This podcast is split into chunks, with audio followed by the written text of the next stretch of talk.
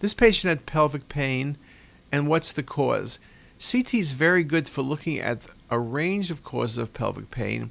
Obviously, ultrasound, if you're suspecting PID, is the study to do. But in this case, they weren't sure what was going on.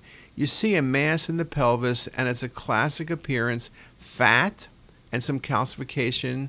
And that appearance, soft tissue plug, calcification, and fat, that mass is classic for a dermoid tumor of the ovary. Just a very nice example of a dermoid. It's not cancer, it's not an abscess, and it's not PID.